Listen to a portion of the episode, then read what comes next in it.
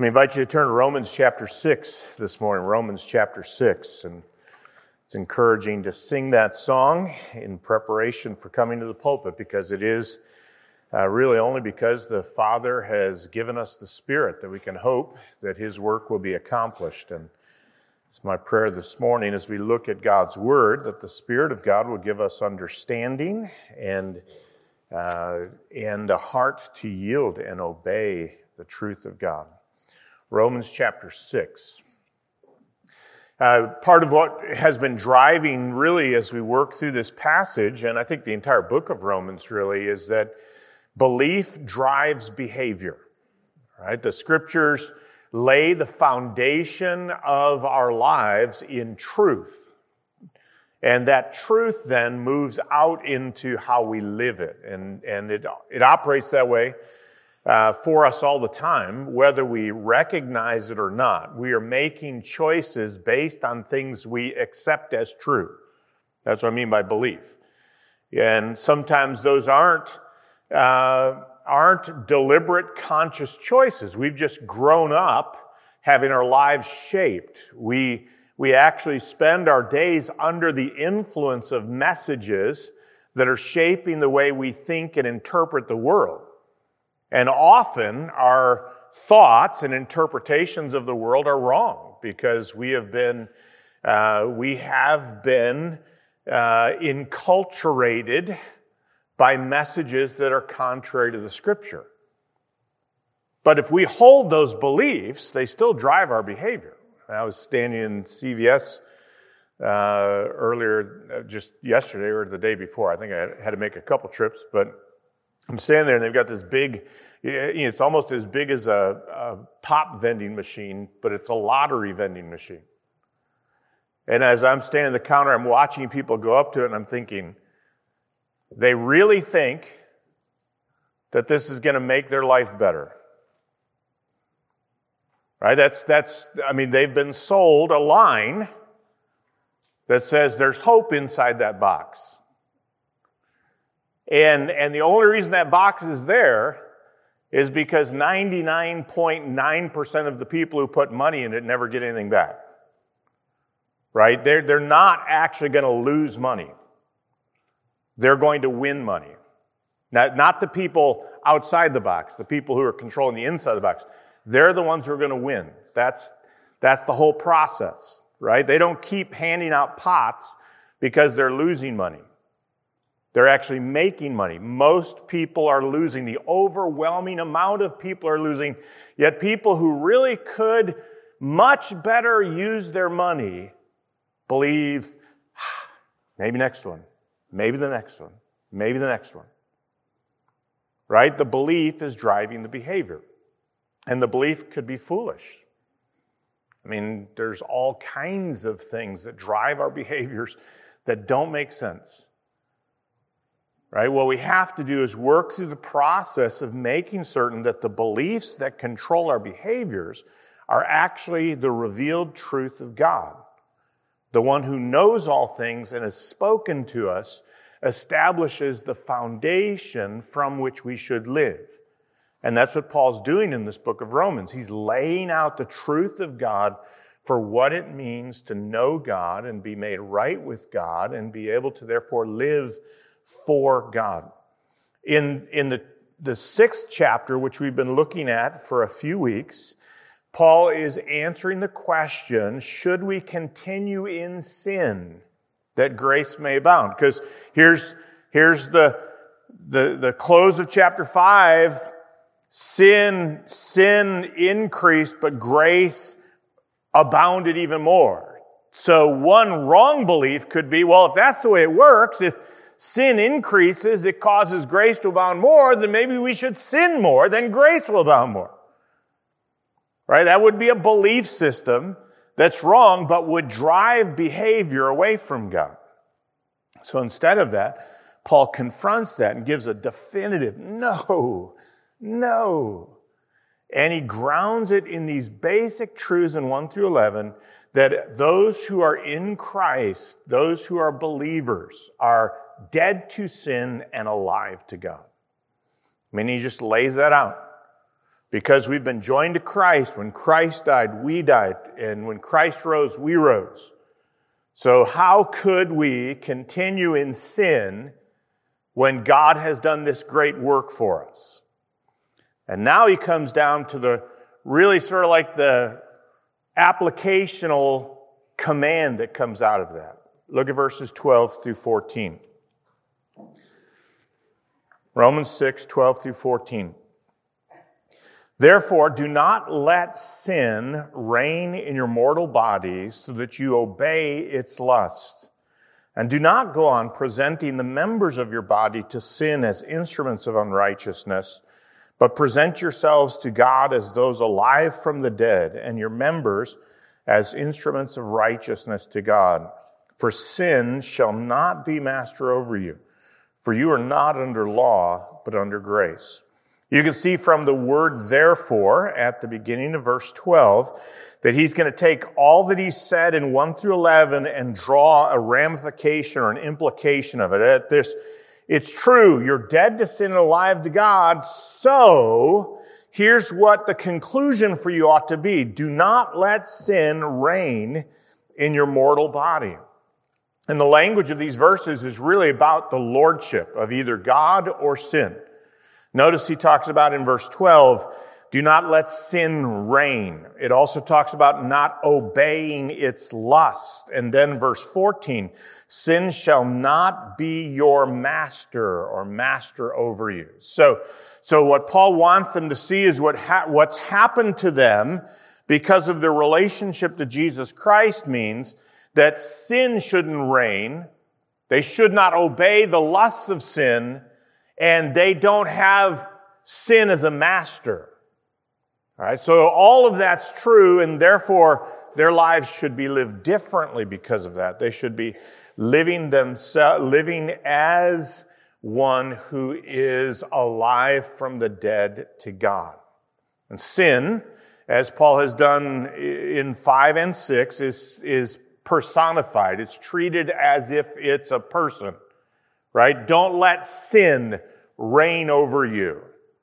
Sin is not your master because sin stands opposed to God in these verses, right? And, and so sin is this outside enemy that might exert its lordship over us if we obey it, but we should not because of what God's done for us in Christ. We should be living differently. So, I mean, at the heart of this passage is that there's only two ways to live, right? And one of those actually is death. You can live under sin or you can live under God. And living under sin is actually death. So why would you want to live over there? That's what he's pushing, pushing toward it. So what I want to do is just give you what I think is the main point, because I think it's just, it's pretty easy to see what it is, but then we have to really sort of sink our teeth into it and, and, uh, and chew on it a bit. It's simply this. Don't let sin reign since it is no longer your master. Right? You, you were under sin. It was your master, but you are no longer that. So don't let it reign. Right? It, it's contradictory to what God has done for you, for you actually to live as if you're still under the reign of sin, as if you still must obey it, as if it is your master. So don't, don't let sin reign over you. Don't live like that because it's not your master. And that's why therefore it points back to verse 11, which says, consider yourselves to be dead to sin, but alive to God in Christ Jesus. Therefore, do not let sin reign. And verse 12 or verse 14 gives sort of the anchor reason for it. For sin shall not be master over you, for you are not under law, but under grace. You shouldn't live that way because of what God's done.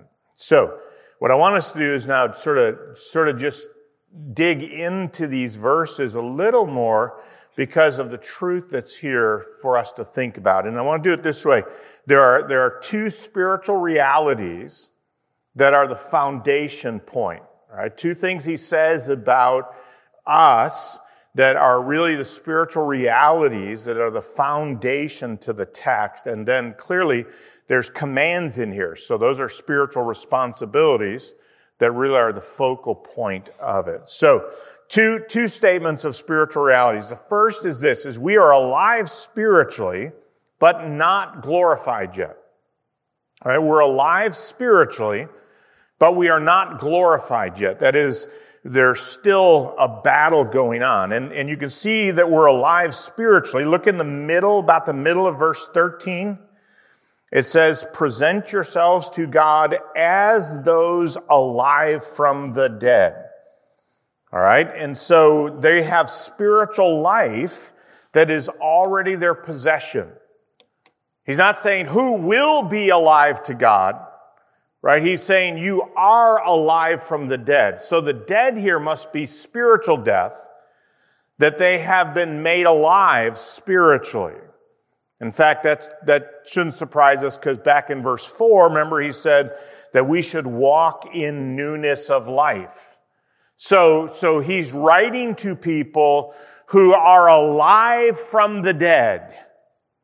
Okay. They have spiritual life and so there's something about them that's fundamentally different. I mean, we talk about in doctrinal terms as regeneration. That is, God imparts spiritual life to those who are spiritually dead. Death spiritually means we're separated from the life of God through the ignorance that is in us because of the hardness of our heart. That's Ephesians 4. We're dead in trespasses and sins. We're alive physically but spiritually, we have no fellowship with God. We're cut off from Him. But when a person comes to Christ, God is at work in them to give them the new birth so that they actually are alive from the dead. They're made alive in Christ. They now have spiritual life. They have fellowship with God and they have the animating principle of eternal life in them to cause them to grow spiritually.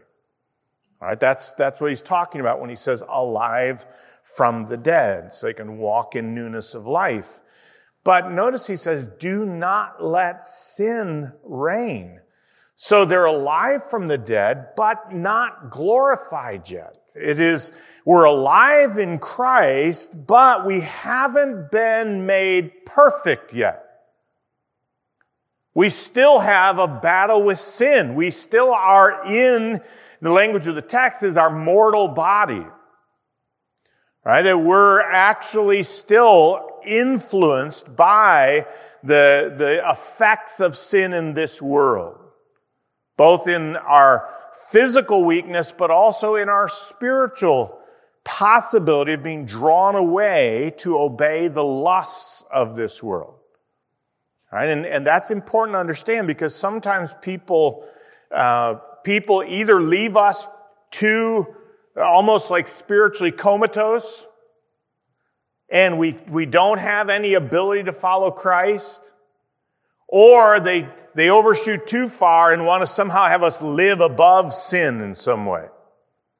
But the scriptures are always very clear that in between the point of our new birth and the glorification that comes at the resurrection, okay, there is, there's a battle. As long as I'm in the flesh, and what I mean by that is physically, Right? Remember Jesus said, the spirit is willing, but the flesh is weak. When he says flesh there, he's not talking about the sinful part of like the spirit and the flesh warring against each other in Galatians 5.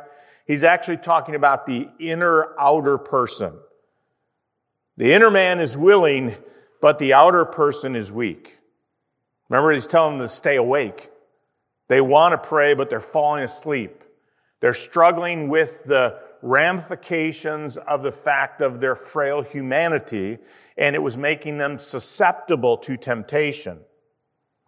Right? And you and I live in that tension that we live in what this text talks about, a mortal body. Look at verse 12.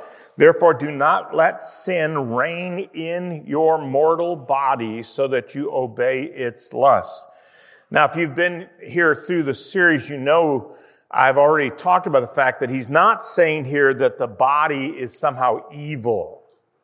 Okay, what he's saying is, when he uses the word mortal, is to emphasize the pre-resurrection state. Right? Your body is destined to death if Christ doesn't return. And, and because the effects of the curse are still felt there, you and I live under the influences of this fallen world. We are not free from them. We can't, we can't somehow get into a state where we don't feel temptation. We don't struggle with obedience. All right. Those are all false promises from systems of sanctification that, that really uh, don't take into consideration the reality of what it's like to live at, at the level. I think usually people are uh, deceiving themselves when they start talking about that. I remember a year, I mean, this would be 40 years ago, I heard an old Southern preacher say, the only way you can live above sin is if you rent a room over a pool hall. And what he's meaning is like, you know, everything's going on, sin's down there, and you can live above it if you've got the room upstairs, but, but in reality, you're not gonna.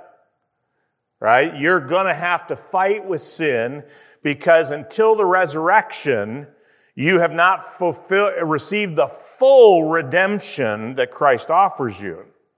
And I state it that way because look over chapter 8, and, and sometime in 2023 we'll get there. Right, look at verse 23. And not only this, but also we ourselves having the first fruits of the Spirit, even we ourselves groan within ourselves, waiting eagerly for adoption as sons, the redemption of our body. Right, so salvation is not completed until that point of resurrection glorification. And until that point, there's a groaning inside because we're still engaged in the conflict that comes with the curse on creation. All right, but we're alive from the dead, yet not glorified. So as long as we're in our mortal body, it's possible for us to mistakenly and wrongly let sin reign. And how would we do that? Look at, go back to chapter 6. You let sin reign when you obey its lusts. Right? Do not let sin reign in your mortal body so that you obey its lust. All right. And as well, look at verse 13. I'm going to come back to that in a moment, but look at verse 13. Do not go on presenting the members of your body to sin as instruments of unrighteousness. And I take members here. Eh, so, so I think the way to think about this, a mortal body is not trying to put a gap between me and my body. Right? I'm a, I'm a human and humans are material and immaterial right? I'm, I'm inner and outer person, right? I have been given spiritual life, but I, that has not been perfected yet. God began a work. He's continuing it until the day of Christ. While he's continuing it, there's always going to be this tension because I live subject to the influences of the fallen world. And therefore, when he says mortal body, he's talking about the person as he relates to the fallen creation around him. And so members, I should think bigger than just so, so don't use your hand, you know, be careful little hands, what you do, be careful little eyes, what you see. That's what we might think about the members, and it's certainly a part of it. But what it's really probably talking about, I like the way one commentator says, it's my natural capabilities or capacities. The things I can do in this world should not be done as instruments of unrighteousness. So my actions, my, my abilities, my capabilities should not be presented as instruments to be used by unrighteousness unto sin. All right, so there's the possibility that that could happen in my life. Right? And I think if we're all humble and honest, we could probably look back over the last 168 hours and think, yeah, it's not just a theoretical possibility. The reality it is that, that I have at times yielded to sin in ways that obeyed its lust, and therefore I was presenting my abilities as an instrument of unrighteousness to sin. Because I'm not yet fully sanctified. I'm not yet made perfectly holy. That's the tension. I'm alive, yet not glorified yet. And that's the problem that he would wrestle with. Right. So God's begun the work and, but it won't be complete until the day of Christ. All right, so let's, so that's, that's one truth. Look down to verse 14 because here's the second one. And, and it's really, it's almost like a, you know, the, the, the other side of the coin from it. And that's this. We are in a spiritual battle, but certain of victory. Notice the language of verse 12. For sin shall not be master over you, for you are not under law, but under grace. Paul uses here language that it's, I mean, it's, it's future tense, right? Shall not be master over you. He's, he's looking at the believer and saying, as you live your life and you look down the road of your life toward its end, sin shall not be your master. Right? He's, he's making a statement about a reality for them. He's not saying in this verse, he's not saying, do not let sin be your master. He's saying sin shall not be your master. It won't be true of you. Why? For you are not under law, but under grace. He's actually making a statement about them not a command to them. Sin shall not be your master. Why? Because you're not under the law, but under grace. God has removed you from under the law.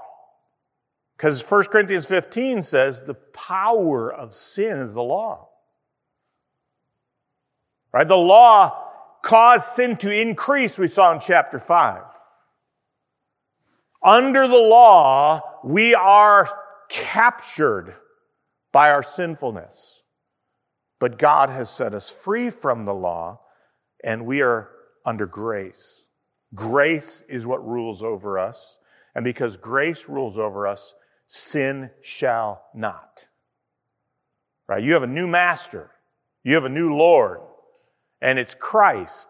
And He reigns over your life in grace, and grace rules in righteousness. Go back to chapter 5 and verse 21, because remember, this, this is all, all together. All right, we break it up into chapters and verses, but Paul's writing a letter, and look what he says in chapter 5, verse 21. So that as sin reigned in death, even so grace would reign through righteousness to eternal life through Jesus Christ our Lord. So when you're under sin, sin reigns through death. It, it captures you as an instrument of unrighteousness. And if you're under its, if you are under it, then the pathway is to death. But you are not under it. You're under grace. So sin shall not be your master. It won't happen. It's true of you right now. Sin is not your master, and it's going to be true of every point along your way until glorification. It shall not have, be master over you. So don't let it reign. It's an alien ruler in your life. It has no rightful claim. It can pull out a card and say, Hey, I'm boss here. And it's not true. If you're in Christ, sin is not your master. You are not under its obligation. You'll fight with it. You'll struggle with it. The battle will be real, but it has no real claim over you as master. Right? You're alive from the dead, yet not glorified right? You, in fact, have, right? You have a spiritual battle that's happening, but it is certain to end in victory. I mean, this is, this is the promise of God. If you're in Christ, The battle is going to be won by Christ. You won't lose it. You won't lose it. And that might strike you as odd, but think about what Paul says. He who began a good work in you will continue it until the day of Christ. That's just another way of saying you will not lose it. Right? Who made you alive? Who began it? Who will complete it? And who is continuing it? Right? That's another way of saying sin shall not be master over you. Christ has claimed you as his. He bought you with the price of his blood and has made you his own. He is not going to give you up. He is not going to surrender his purchase to Lord sin. Christ is Lord. He will rule over those that he has purchased. He will win the battle. All right, so let's just zero in before we look at the responsibility at what the battle is, because I, I, I pointed out in verse 12 that you obey its lust. And I think this is the way we need to think about this battle, if I could put it this way. We are either going to live under the power of lust or we're going to live under the promise of life. Right? When you let sin reign, you are obeying its lusts. Right? When you present yourself to God, you're doing so as one who is alive from the dead and who believes the promise of God that sin shall not be your master. Right? It really does come down to that issue. Sin seeks to reign through, through us obeying its lust. I mean, this is what Paul picks up in Ephesians chapter 4 when he, he starts in 417 saying, Do not walk any longer as the Gentiles walk who do not know God. Basically, they, they are walking, he says, uh, having their hearts hardened through the ignorance that is in them, uh, being handed over to lasciviousness. That's not the pathway to live. Right? You did not learn Christ in this way. If indeed you have learned Christ, and then he talks about what the, the, the work of God is. Having put off the old self, which is being corrupted according to the deceitful lust or the lust of deceit. Right? You know what the old life is? It's going consistently downward under the deception of lust, right? Which is being corrupted according to the lusts of deceit. All right. So humanity is constantly being snared into the promise of sin through lust and being taken captive by it. You know, you know the passage that teaches James. James says this, right? Everyone is tempted when he's drawn away of his own lust and enticed. Right? So sin is out here beckoning your attention, trying to stir some desire in you for it that will entice you and bait you and draw you into its snare. That's the way sin operates. It has power over us as we consider and yield toward its offer. Right? The promise of pleasure, the, the promise of, uh, I mean, you, you could take it like John does, right? All is in the world. Lust of the flesh, lust of the eyes, boastful pride of life. Right? It's, it's appealing to our desire for gratification of fleshly desires, for exaltation of pridely desires, pridely, proud desires, desires for pride, something like that, all right?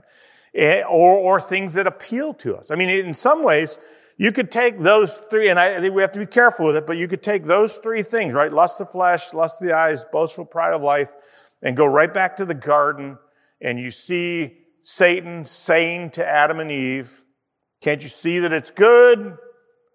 This is able to make you wise. There's something desirable here, right? They could satisfy their physical desires. It was attractive to them and there was a promise attached to it that they would be like God. And, and that was the bait that drew the desire from them and, and they chose sin. That's the fight. We live in a world where as we walk through this world, it is appealing to desires associated with life in this world which are contrary to God's will. Right? It's, it's sometimes for things that are completely outside of God's will. Things we'd normally describe as immoral. But sometimes it's even for good things outside of God's will by being out of balance or out of time. Right? God has certain boundaries for these things that say this is the right time and place to enjoy this gift from me. And Satan wants us to step outside of God's good boundaries to satisfy our desires. Because we want what we want when we want it and to the degree that we want it.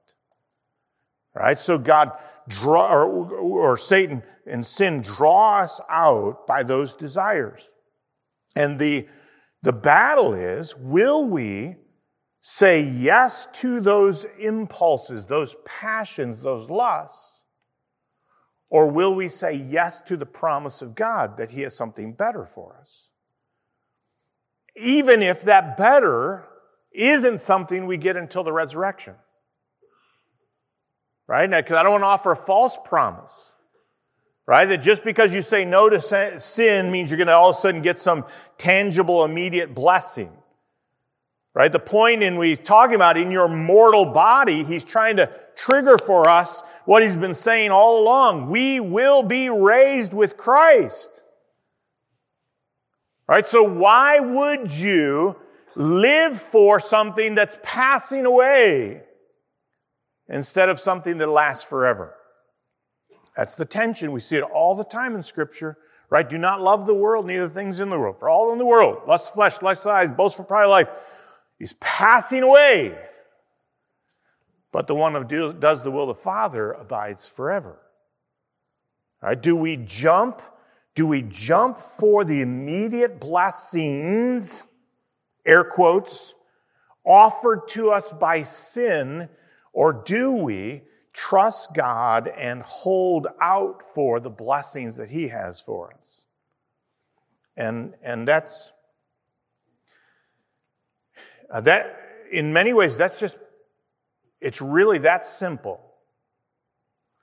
But what complicates it, right, is the intensity of the battle and I would suggest to you, and, and I don't think, I think this has been the case ever since the garden, right? But I think, I think we actually live in a world now that has so turned its back on God and has placed us at the center of human existence. That the idea of me not satisfying my desires, not getting what I want, not pursuing my own happiness, that that, that almost is, it's like heresy in our day. I mean, God can't want me to be unhappy. So, so if me fighting this sin results in my unhappiness, that, that's something's wrong with that. Right now, most of us, because when I say that, you're like, well, well, why would I be fighting my unhappiness? Well, what if that sin means not fulfilling your responsibilities? Right? What if, what if, what if the lust or desire is for someone other than your spouse and you've now associated your happiness with being out of that relationship and into this one? And you in your mind have moved it from this is a battle over sexual sin to this is a battle over my happiness. This is about my happiness. I mean, it's really not about the sexual sin. It's about my happiness. I'm not happy with him or I'm not happy with her and I'll be happy with him or her. So what you've done is allowed the cultural self-centeredness and and individual idolatry of our day to actually sort of eclipse what is clearly the sin side of it so that you can think of it as your personal identity and happiness and, and joy. And, and, and, and, and behind that temptation has to be the devil and his army just chuckling up their sleeve. Can you believe the wool that we've pulled over these people's eyes?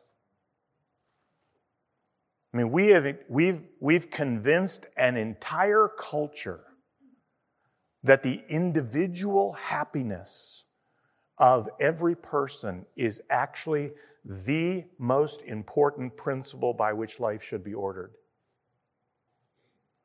Right? The fundamental principle of our culture is your personal happiness. And here's what you have to understand that cannot be the fundamental principle if you believe there's a God. Because if there really is a God, then His will is the fundamental principle. And if you know Jesus Christ as your Savior, then certainly you can't think your personal fulfillment and happiness is the driving center of the universe. You know that there's a God who loved you enough to give his son to purchase you from sin so that you could actually find joy in him. Right? And his joy is in his presence where it's full and everlasting. Right? So it's the, it's the promise of satisfaction in sin versus the promise of satisfaction in God. And, and that's the battle. And we have to recognize that when we live our lives for His purpose, using our abilities as instruments of righteousness for Him, that's when God's reigning in our life. All right, so now let's look at the spiritual responsibilities that flow out of these things. And they're in the commands. Notice verse 12. Do not let sin reign. Verse 13. Do not go on presenting the member of your, members of your body to sin as instruments of unrighteousness, but present yourselves to God as those alive from the dead. And in, implied, present your members as instruments of righteousness to God. And here's what I think is uh, I think is a really helpful passage for us to think about because what it does do is it gives us a healthy, I think, and helpful view of sanctification. Right? Sanctification, it, much of what Paul's been writing up this point has been about justification. That is that, that our standing before God is either as a sinner condemned or as righteous and accepted in Christ. All right, that's, that's a legal standing before God. God looks at us in his courtroom and we're either guilty or we're justified. But the work of God by which he takes justified people and actually makes them like his son, that's the process of sanctification, that God is making us holy. He's conforming us to his godliness. And this passage helps us understand a lot about that, right? Because what it does, first of all, is it, it builds sanctification on Christ's work as those who are alive from the dead. Right? You're, you're not letting sin reign and you're not presenting your members as instruments isn't the process by which you come to life. It is actually the outgrowth of the fact that you're alive. What Christ did precedes what your responsibility is. And we have to understand that. What Christ did, He made us alive through His death, burial, and resurrection. Now is the foundation on which I begin to walk in newness of life. Right? I do not let sin reign because I'm alive right? It's, it flows out that way. It's the, it's the indicative of what God has done for us and made us that leads to these imperatives or commands. I think it's also important to recognize that this is something which we can do. we are alive as those who are alive from the dead. You might be sitting here this morning going, well, pastor, you're saying do not let sin reign. I mean, I, I can't, I, am I'm, I'm defeated. I can't. I mean, I, I have no strength or ability to fight sin. And I'd say to you, you're wrong. If you are alive from the dead, you actually can fight sin. You cannot let sin reign. You can present your bodies to God rather than to sin. You cannot present your members to sin. Because God did something to you. It didn't just change your standing before the court. He actually made you alive in Christ. You have the Spirit of God dwelling in you and you have a new nature. You can, in fact, obey God. You can, in fact, fight sin. It's not a dream. It's not something way outside the, the boundaries of where you live. It actually is what God has done for you. So you can, in fact, engage this fight. God has given you the ability to do that by, by virtue of the new birth. And therefore, it is something for which you are responsible. Who, who is, who's the, who, who receives this command? Do not let sin reign. Is that given to God or you? It's not a trick question. Is God being told, don't let sin reign in him? Or are you being told, do not let sin reign in your mortal body? Like, boom, right? You are if you're in Christ. It's something that you have a responsibility to do. God has called you to go to battle with sin. And you have a responsibility to fight that fight. So, so the, the, the, the teaching sometimes of people who want to, I think, make this a lot more mystical than it is, right? The way you grow is you sort of let go and let God. You just are like, mm, get in some kind of spiritual state and then God moves you. And you get, get in that spiritual state again and moves you. And if you actually begin to struggle, you're going backward. Right? I mean, there's good people who've taught stuff like this, but it's like if there, if there's any struggle with sin going on in your life, then you're in the flesh. That's baloney. That is, you cannot find that in anywhere in the scripture. Right? You are called to put to death the deeds of the body. You are called to not let sin reign. You're called to present yourself to God and not present yourself to sin. And the reason you are told those things is because he who began a good work in you is continuing it. And he's doing it like this. Philippians 2.12, work out your salvation with fear and trembling, for it is God who's at work in you to want and work for his good pleasure.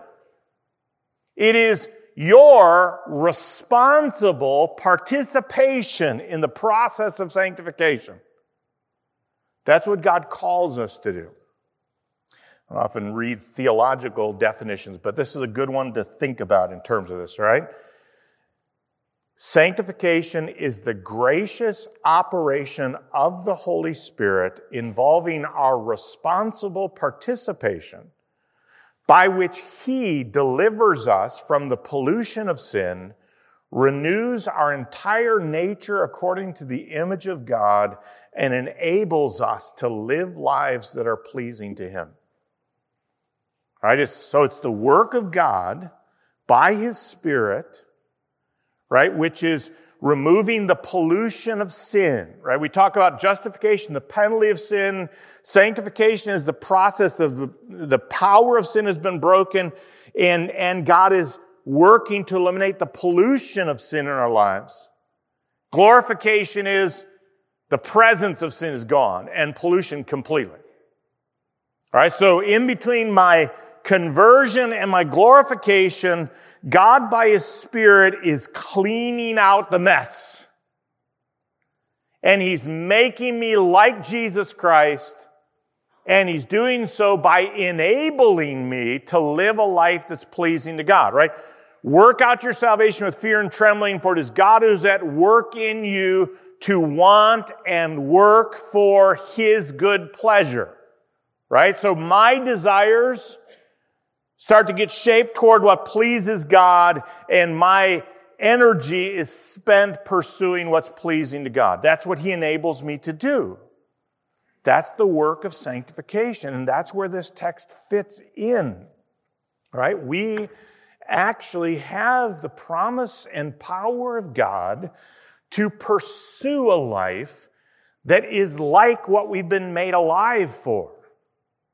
To not let sin reign, to not be instruments of unrighteousness, but rather to be instruments of righteousness. That's what God's done for us. And so we need to have a responsible participation of it. So, so all that's driving to, I want to try and just bury something in your brain this morning, okay? Sanctification, progressive, progressive sanctification as I move forward in the Christian life. Let me just, let me put it this way and, and, and hopefully it can be memorable, all right? Progressive sanctification involves choices controlled by our convictions and our confidence. Right? Here's, here's why I call it choices. Do not let sin reign. Do not go on presenting your members as instruments of unrighteousness. So, so as I live my life, I'm walking down the pathway of life, I'm going to hit a million forks in the road where sin is going to want to exercise its reign over me. But it has no right to reign over me. So here's what the command of God that should govern my choices. Do not let sin reign. Do not present yourself to sin as an instrument of unrighteousness. Don't obey its lusts. Choose the other option. But present yourself to God as those alive from the dead and your instruments, your members as instruments of righteousness to God. Right? Progressive sanctification involves choices in my life. I, am responsible for making choices that are consistent with what I believe to be true. Remember I started beliefs drive behavior? And at every fork in the road, I'm going to give evidence to what I truly believe. I'm going to go, I really need this. I mean, I, I know God says it's not good for me, but I think it is good for me. Or at least it's good for me right now. At least it's, it's what I'm going to do because I want it. Right? That's, that's the path of sin. I'm making a choice there. Every choice to sin, every, every act of sin, every, every heart of sin is rooted in a choice. Everyone is tempted when he's drawn away of his own lust and enticed. Right? I, I've got to recognize I am not a robot. I'm not an animal conditioned so that, so that sin rings the bell and I just respond to the instinct without any choice. I'm a human made in the image of God, which means I'm a responsible decision maker. I make choices. I do what I want. What controls what I want? It's got to be my beliefs. Right? I actually have to make choices that are controlled by my convictions and my confidence. Right? The reason I use the word controlled is because of the way the, uh, the conjunctions really are in here. Verse 12, therefore, and at the beginning of verse 14, for sin shall not be your master, for you are not under grace. What those words are doing is showing us the logic of God's truth here. Why should you choose not to let sin reign. Why should you choose not to present your members as instruments of unrighteousness, but choose to present yourself to God and to present your members as instruments of righteousness? Why? Therefore, for, for. Right? The therefore is you're dead to sin and alive to God. So why would you go that way? For sin shall not reign over you, shall not be your master. So why would you go that way? Go this way. For you're not under law, but under grace. Why would you go back under law? Why would you turn back to sin? Turn toward grace. Right? It's, it's precisely at those conjunctions or explanations of what matters that I see that my choices get framed by what I believe, my convictions, and, and where my confidence is. And the Word of God is constantly turning us this way. Know what God's done for you. You're dead to sin, alive to God. Know what God has set you free from. You're no longer under sin. It shall not be your master. Realize the grace that God offers to you so that you don't buy the false promises over here. Because sin goes, freedom's over here. Right? Because it's, it gives itself the impression of being the easy path. It's easier to say yes to sin than to say no to sin. So we mistakenly think, well, if it's easier to say yes, then this must be the path of freedom. But it actually is the path to slavery. Right? I mean, we know this. Just take it out of the spiritual realm, right? There's, there's a million things that are the easy thing to do that will lead you into poverty or, or physical ill health or whatever. I mean, the, the easy path is the path to destruction. It's not the path to freedom. So that I have to say no to sin and yes to God doesn't mean freedom's over here. No, freedom's over here. It's what God's promised me over here that is truly freedom. And I have to constantly remind myself of that. I have to stop and think about the truth of God when I face these forks in the road. And especially since this one is shouting at you. Right? It's screaming at you. Oh, you deserve this. This will be great. It, only once. It's not, it's not going to destroy your life. Right? It just, bells and whistles that when you unwrap it is full of a deadly viper. Right? God offers genuine freedom. And so our convictions must be driven by that. We're alive from the dead. We are under grace. And our confidence has to be in what God has said to us. Sin shall not be master over you. So, so I can, in fact, I can, in fact, choose the right path. I can pursue Christ. I can pursue obedience because God's promised it. So, what I think a passage like this does is help us understand that there is no neutrality. Right? It's very clear. You're either going to let sin reign or God reign. There's no Switzerland in the spiritual fight right? You are either going to yield yourself as a as an instrument of unrighteousness or you're going to yield yourself as an instrument of righteousness. There's just there's just no middle ground, no neutrality. I mean, he sets it up very clearly. It's almost like they're just right there, right? You've got sin and God. You've got unrighteousness and righteousness, right? You can be an instrument of unrighteousness or an instrument of righteousness, and you are that by whether or not you present your members, your abilities, your capabilities to unrighteousness and sin or to righteousness in God. And, and it comes down to whether you give priority to your mortal body and its immediate temptations, obey its lusts, or whether you live to God, present yourselves to God as those alive from the dead. I mean, it's, it just flows that way.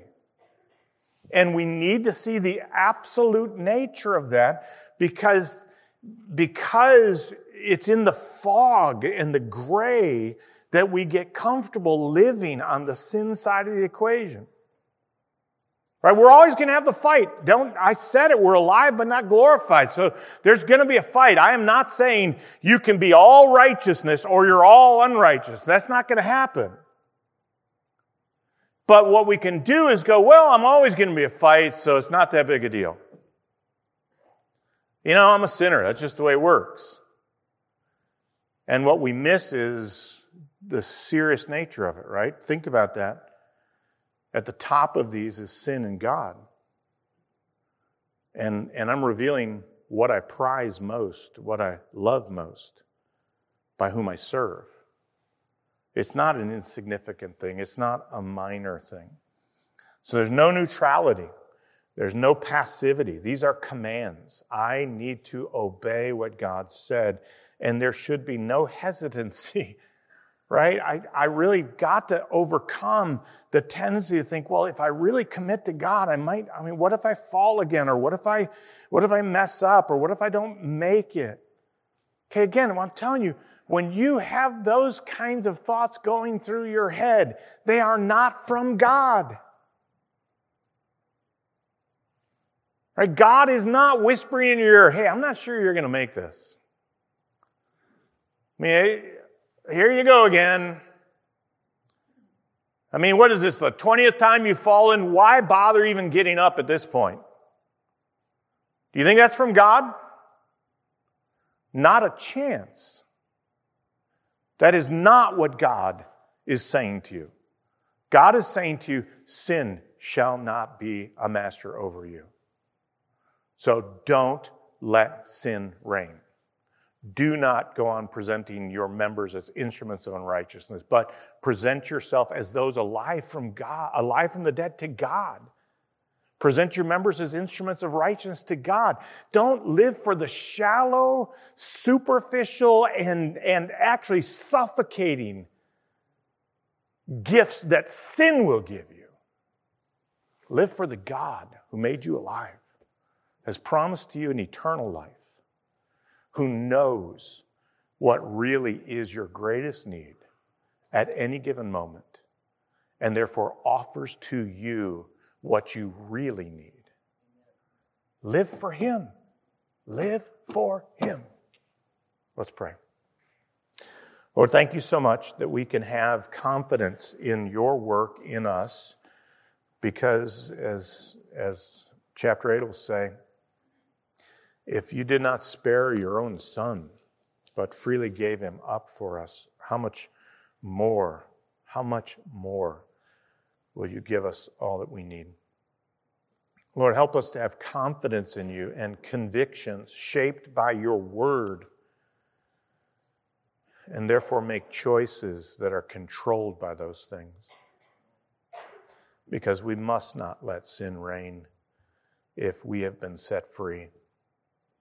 Help us not to surrender to this alien enemy, but to live under the lordship of Jesus Christ, in whose name we pray. Amen.